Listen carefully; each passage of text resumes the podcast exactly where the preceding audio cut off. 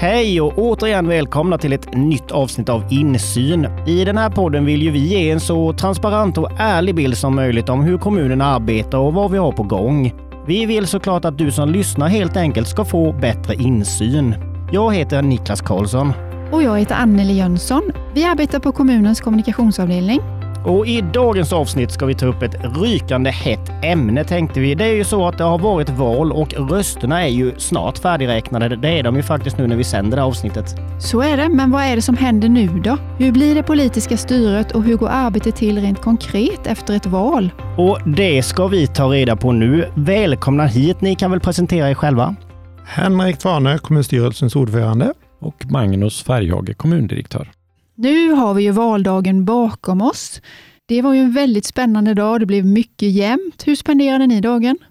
Ja, dagen var ganska lugn, men eh, hela kvällen eh, tillbringade jag först tillsammans med mina partikamrater och sen eh, hemma med familjen och titta på tv och följa räkningen och hur jämnt det är där vi. Det, det var ju superspännande, det får man ju säga.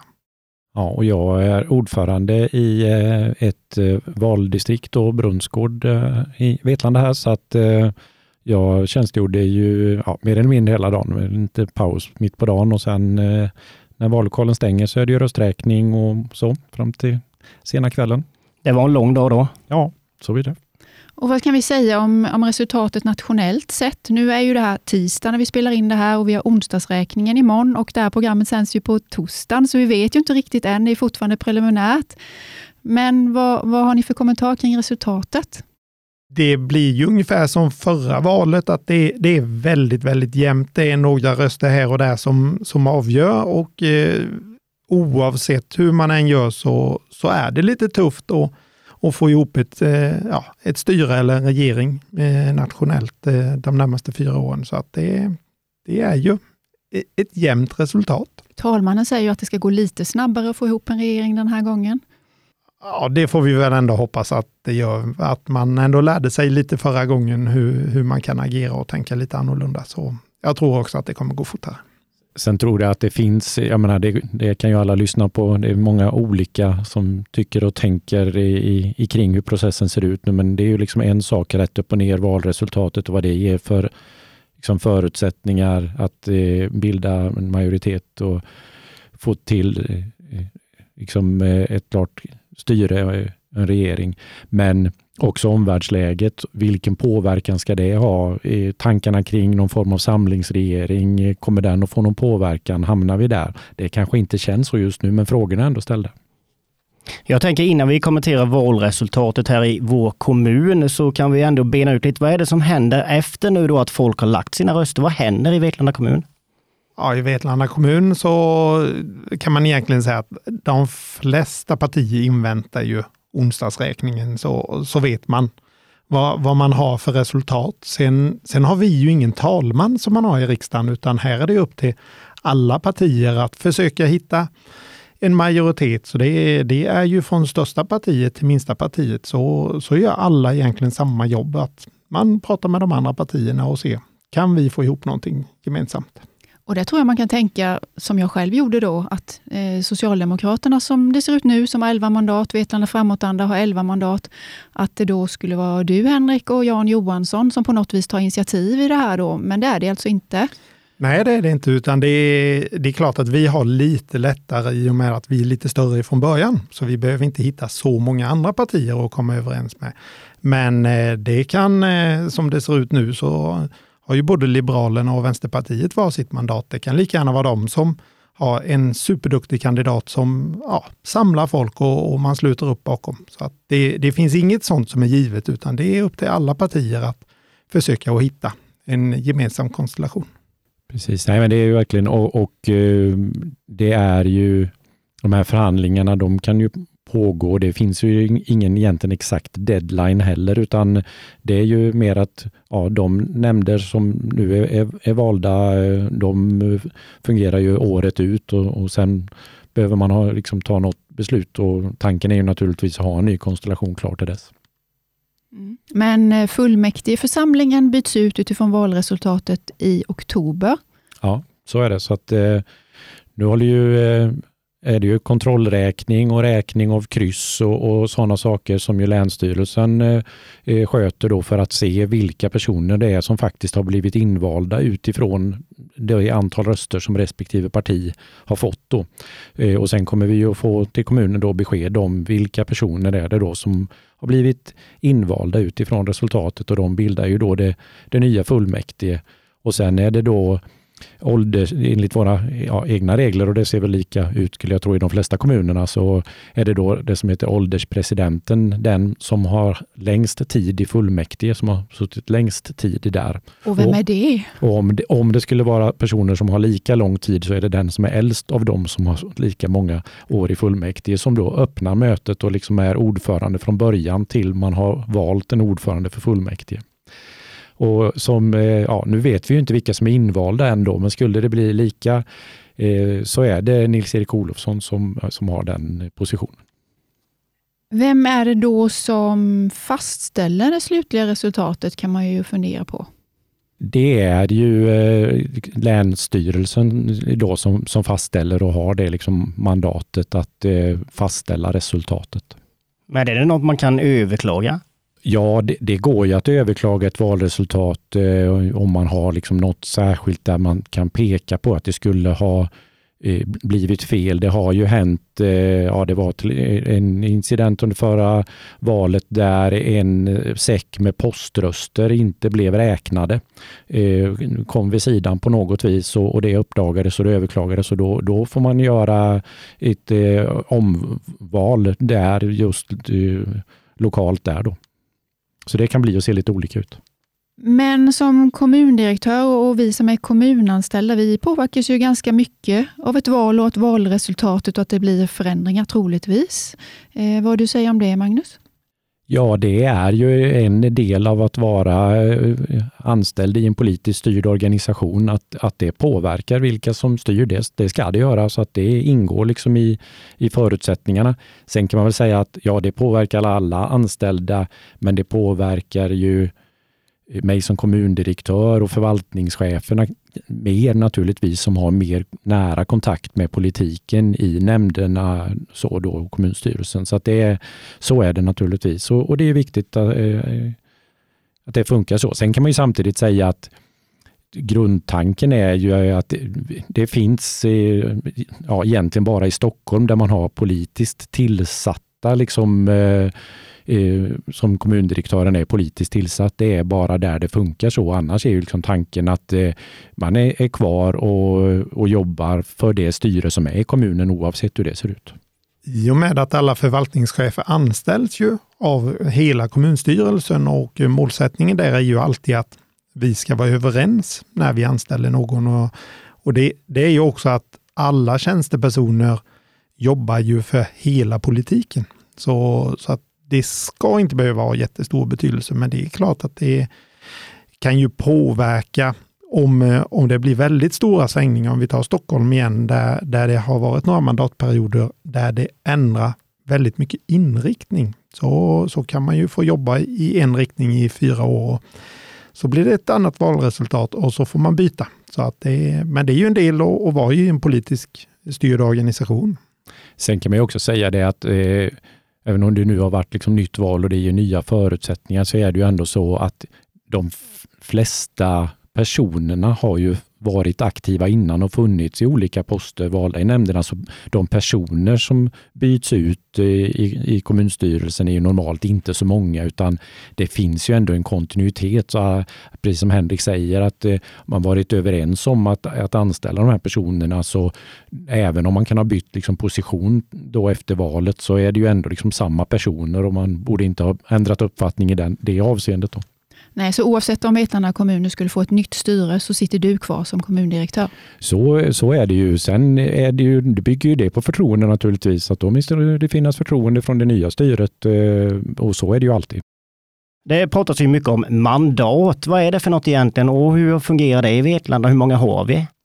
Eh, då, då utgår det från fullmäktige att då har man 45 mandat totalt sett, eller 45 stolar eller 45 platser. Och eh, beroende på hur många röster varje parti får, så får man ju antal platser i fullmäktige, alltså antal mandat.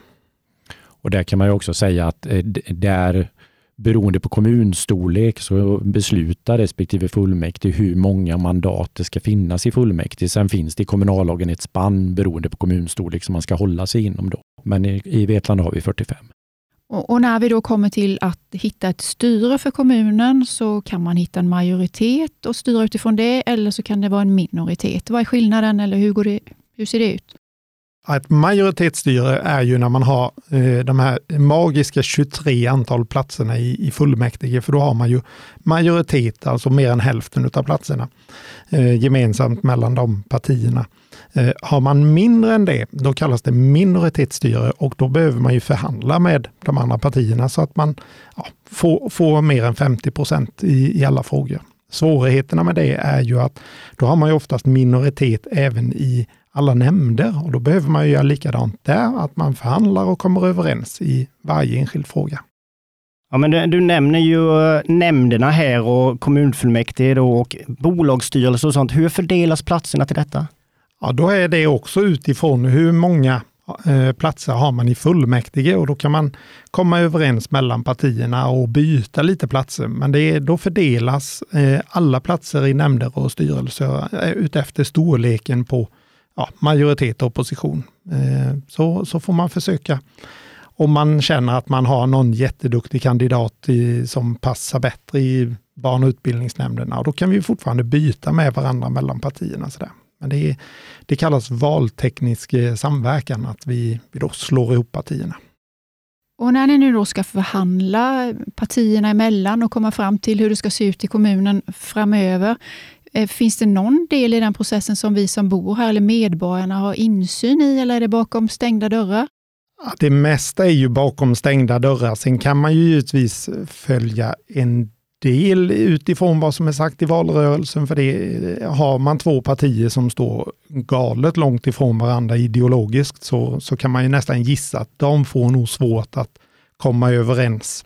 Eh, men det kan ju också vara sakpolitiska frågor där man känner att ah, ni drar häråt och ni drar åt ett annat håll. Så där. Men det, det är väl det som är mer synligt och, och, lite förutsägbart. Sen har man det inne bakom att eh, när man ska gå ihop ett antal partier så, så ska man ju också lita på de andra partierna, vilka kandidater de har och sätta i i olika styrelser och nämnder, för, för man har ju gemensamma ordförande och sådär. Så, att det, då, då blir förtroendet emellan väldigt stort. Sen ska man komma ihåg att vi jobbar ju otroligt tätt ihop i, i nämnder och i styrelser.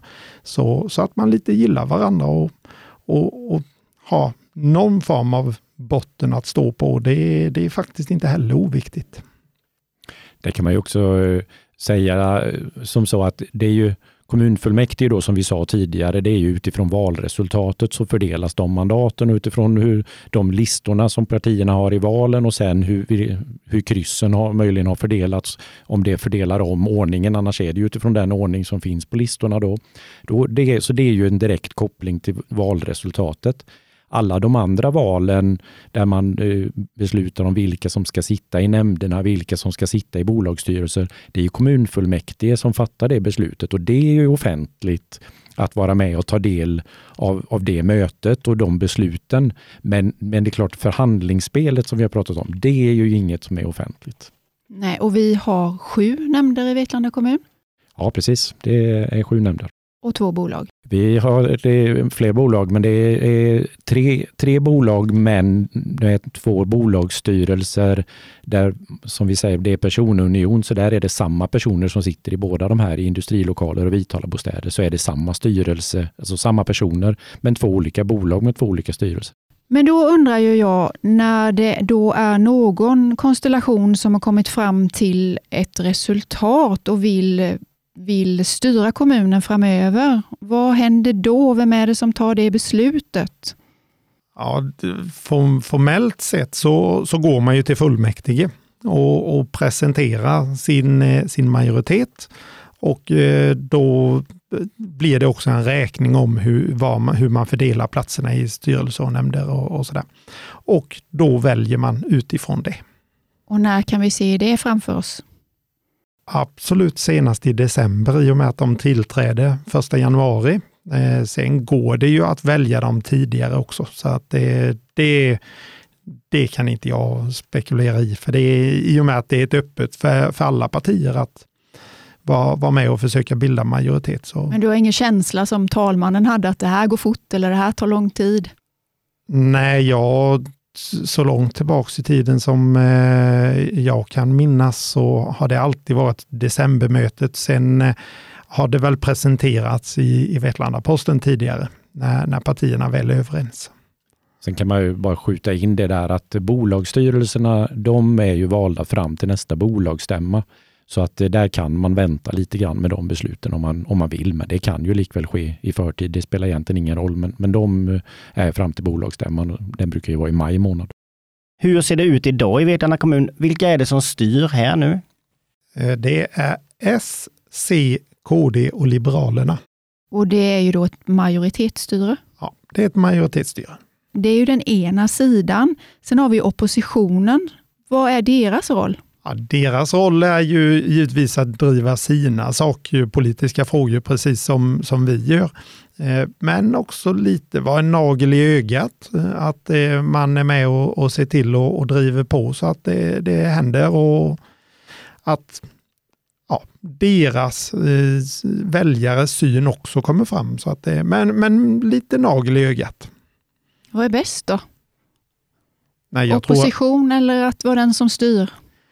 Nej, jag tror att du kan fråga samtliga åtta partier så kommer alla åtta säga att det är klart att man hellre vill vara med i en majoritet där man faktiskt får större möjlighet att genomföra det man gemensamt tror på mellan de partierna. Det är, det är jag ganska övertygad om. Ja, men om vi kommer till frågan om kommunalråd och oppositionsråd. Hur många ska vi ha och vem avgör det? Ja, det är fullmäktige som avgör det. Eh, det enda vi är överens om det är att det alltid ska finnas eh, ett oppositionsråd. Eh, och det, det är ju för att inte majoriteten ska kunna gå in och säga att nej, nu behöver vi inte det bara för att de kan bestämma det. Så att det, det är vi överens om att det ska finnas. Sen formellt sett så är ju oppositionsråd är ju också ett kommunalråd. Det är mer benämningen oppositionsråd. Det är för att det ska bli lite lättare för allmänheten att se skillnad. Vem var det som uttalade sig? Var det majoriteten eller var det oppositionen? Exempelvis när vi eh, uttalar oss i tidningen. Däremot hur många eh, kommunalråd majoriteten ska ha, det har vi egentligen inte bestämt, utan det är upp till dem hur de vill formera sig och, och vad de tycker är lämpligt och vad de faktiskt också kan stå för.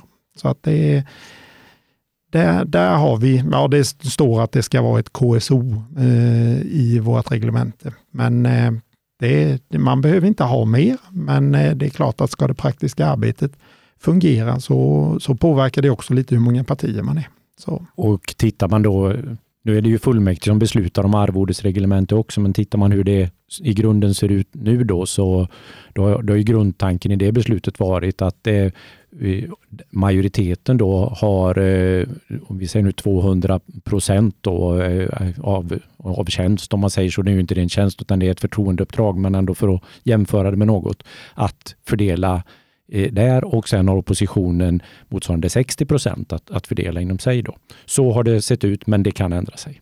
Men då är det en viktig skillnad att de förtroendevalda har ett arvode. De är alltså inte anställda av kommunen. Det är helt rätt. att Det är ett förtroendeuppdrag med en arvodering. Det är ingen anställning.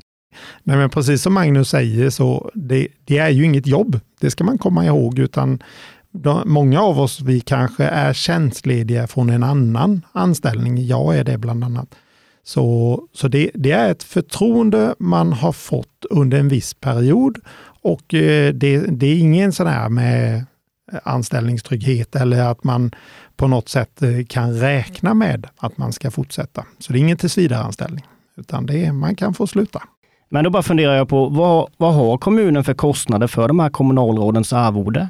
Ja, om jag tittar då på budgeten för kommunstyrelsen så är det ju för arvoden totalt då är det för kommunalråden och det är den, den stora delen där och sammanträdesarvoden för kommunstyrelsen så är det 3 450 000 under 2022. Ja, vad tjänar du då Henrik? Då har kommunstyrelsens ordförande har 65 000. Det är en gammal överenskommelse där man ska ha 90 procent av vad en riksdagsledamot hade, jag tror det var 2014. Eh, och sen får man eh, samma löneuppräkning som eh, övriga kommunens anställda har sedan dess. Och, och sen följer det de andra posterna där då att eh, förste vice ordförande och, och op, oppositionsråd har 85 procent av samma beräkningsgrund och det är riksdagsledamotsarvodet som var då 2014. Och, och, så har man en ordning på det i arvodesreglementet. De värderar kan man säga olika poster. Då. Är det bra eller dåligt betalt tycker du Henrik? Ja, jag är ju snickare i, i botten. Eh, det finns inte många snickare som har så bra ersättning så det är ur det perspektivet är det ju jättebra betalt. Det kan jag tycka. Sen eh, går det ju givetvis att vända på det att eh, jämfört med den arbetsbelastning och, och det ansvar och sådär, ja då finns det ju andra som tjänar betydligt bättre. Men jag tror att det är ytterst få som, eh, som engagerar sig politiskt för, för pengarna, utan man gör det för att man brinner för samhället eller för, för speciella frågor. Så, där. så det, det, det är annat som driver. Om vi går tillbaka till valresultatet från i söndags nu då. Hur många mandat gick till de olika partierna i Vetlanda? Då menar vi preliminärt nu då. Ja, eh, då är det så att eh, Moderaterna då enligt den här preliminära har sex mandat, hade sju förra perioden. Centerpartiet fyra, fem förra, förra perioden. Liberalerna ett oförändrat. Kristdemokraterna fyra, hade fem förra perioden. Socialdemokraterna 11, hade 12 förra perioden. Eller den innevarande nu då. Vänsterpartiet ett mandat, hade två. Eh, Sverigedemokraterna sju, hade fem och Vetlanda framåtanda 11 och hade åtta. Då kan vi ju konstatera utifrån det då att det är Vetlanda framåtanda och Sverigedemokraterna som var valets eh, vinnare. Ja, så är det ju. Men när det kommer in nya politiker nu då, vad får de för typ av utbildning och introduktion in i kommunen här? Vi har ju eh, då eh, först lite kortare introduktion i samband med första fullmäktige och så med, med, lite information om det nya uppdraget och så. Sen blir det in på nästa år en, en, en hel dag där man går igenom eh, grunderna, vad man behöver veta som förtroendevald, kommunallagskunskap, en, en del och mycket av våra interna rutiner. Sen har ju respektive nämnd och kommunstyrelsen egna introduktioner inom sina områden där man går in mer på den verksamheten som respektive nämnd ansvarar för, för att ja, ha en grundläggande förståelse för det verksamhetsområdet som man då som politiker ansvarar för. Så att eh, det, ja, det är lite förenklat hur introduktionen eh, ser ut för, för politikerna. Men Henrik, du har ju varit med väldigt länge. Hur, hur gör ni politiker när det kommer nya? Tar ni hand om dem eller hur går det till? Ja, alla partier har ju nästan eh, någon form av internutbildning eh, där man hjälper till och, och försöker ge alla en så bra start som möjligt. Men sen har ju också kommunen som organisation eh, hjälper också till jättemycket där vi. För att man eh, ja, lättare ska kunna komma in i det. Sen, eh, ja, tror du kan kommentera det Henrik, men all, alla partier har ju gruppmöten där partiet liksom träffas och, och pratar om de aktuella frågorna och det blir ju en form av utbildning också löpande under liksom ja, hela mandatperioden där också nya kan komma in och få en information om ja, hur det funkar, vilka frågor som är aktuella så att den som vill engagera sig ny i politiken så finns det ju alltid liksom en möjlighet att komma in. Det är ju inte någon deadline vid någon särskild tidpunkt. Vi har ju en digital hantering i kommunen nu då när det gäller handlingar, kallelse till, till nämnder och så vidare. Hur fungerar det? Ja, nej, men det, det är ju helt enkelt så att eh, alla då som är förtroendevalda med, med uppdrag, då, då får man en, en, eh, en platta att använda i sitt politiska arbete och sen eh, skickas eh, alla handlingar till mötena, nämnder och i fullmäktige ut digitalt så att man tar del av det på det viset. Så att det, ja, det är så det går till helt enkelt. Så att det, det är ju ett, eh, ett helt digitaliserat arbetssätt eh, nu. Sen eh, finns ju alltid alla handlingar ändå att ta del av eller kunna få fram i pappersform och så om det skulle vara något alldeles eh, särskilt eller något som inte lämpar sig att hantera på det viset. Men, eh, men här finns alla möjligheter och det finns också möjlighet att hantera sekretess här digitalt. Ja, men Henrik, du har ju haft politiska uppdrag väldigt länge nu. Vad skulle du göra om du inte skulle jobba inom politiken mer? Ja, det får man ju se den dagen, men det är, ja, som jag sa innan, eh, det är inget eh, jobb, man är inte anställd, utan det är ett förtroende man har fått under en period och eh, för mig personligen så har jag en anställning att gå tillbaka till som jag är tjänstledig ifrån. Då rundar vi av lite och ska försöka oss på en sammanfattning. Vad är det nu då som händer närmast i kommunen efter valet? Ja, då, då är det ju när vi spelar in det här så är ju inte de sista rösterna räknade då, utan det är ju att vänta in det slutliga resultatet och parallellt så är det ju förhandlingar som, som pågår.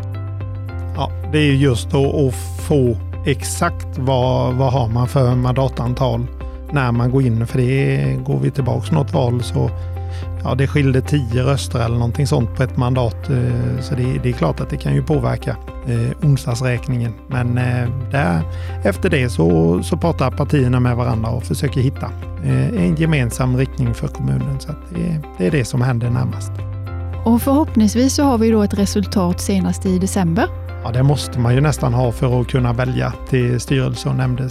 Men det, det får man väl hoppas att partierna ska kunna lösa på ett eller annat sätt. Ja, och sen väntar vi ju in då utifrån det som vi säger, det färdiga resultatet och när alla kryssen är räknade, vilka som faktiskt kommer in i kommunfullmäktige och att de ska få sin utrustning och så som vi sa då kunna komma igång inför det första fullmäktigemötet här i oktober. Och det får avsluta dagens insyn. Tack så mycket Magnus och Henrik för att ni kom hit och redde ut lite kring vad som händer nu efter valet. Tack själva. Tack. Då är vi tillbaka nästa torsdag med ett nytt avsnitt och nya gäster i studion. Hej då!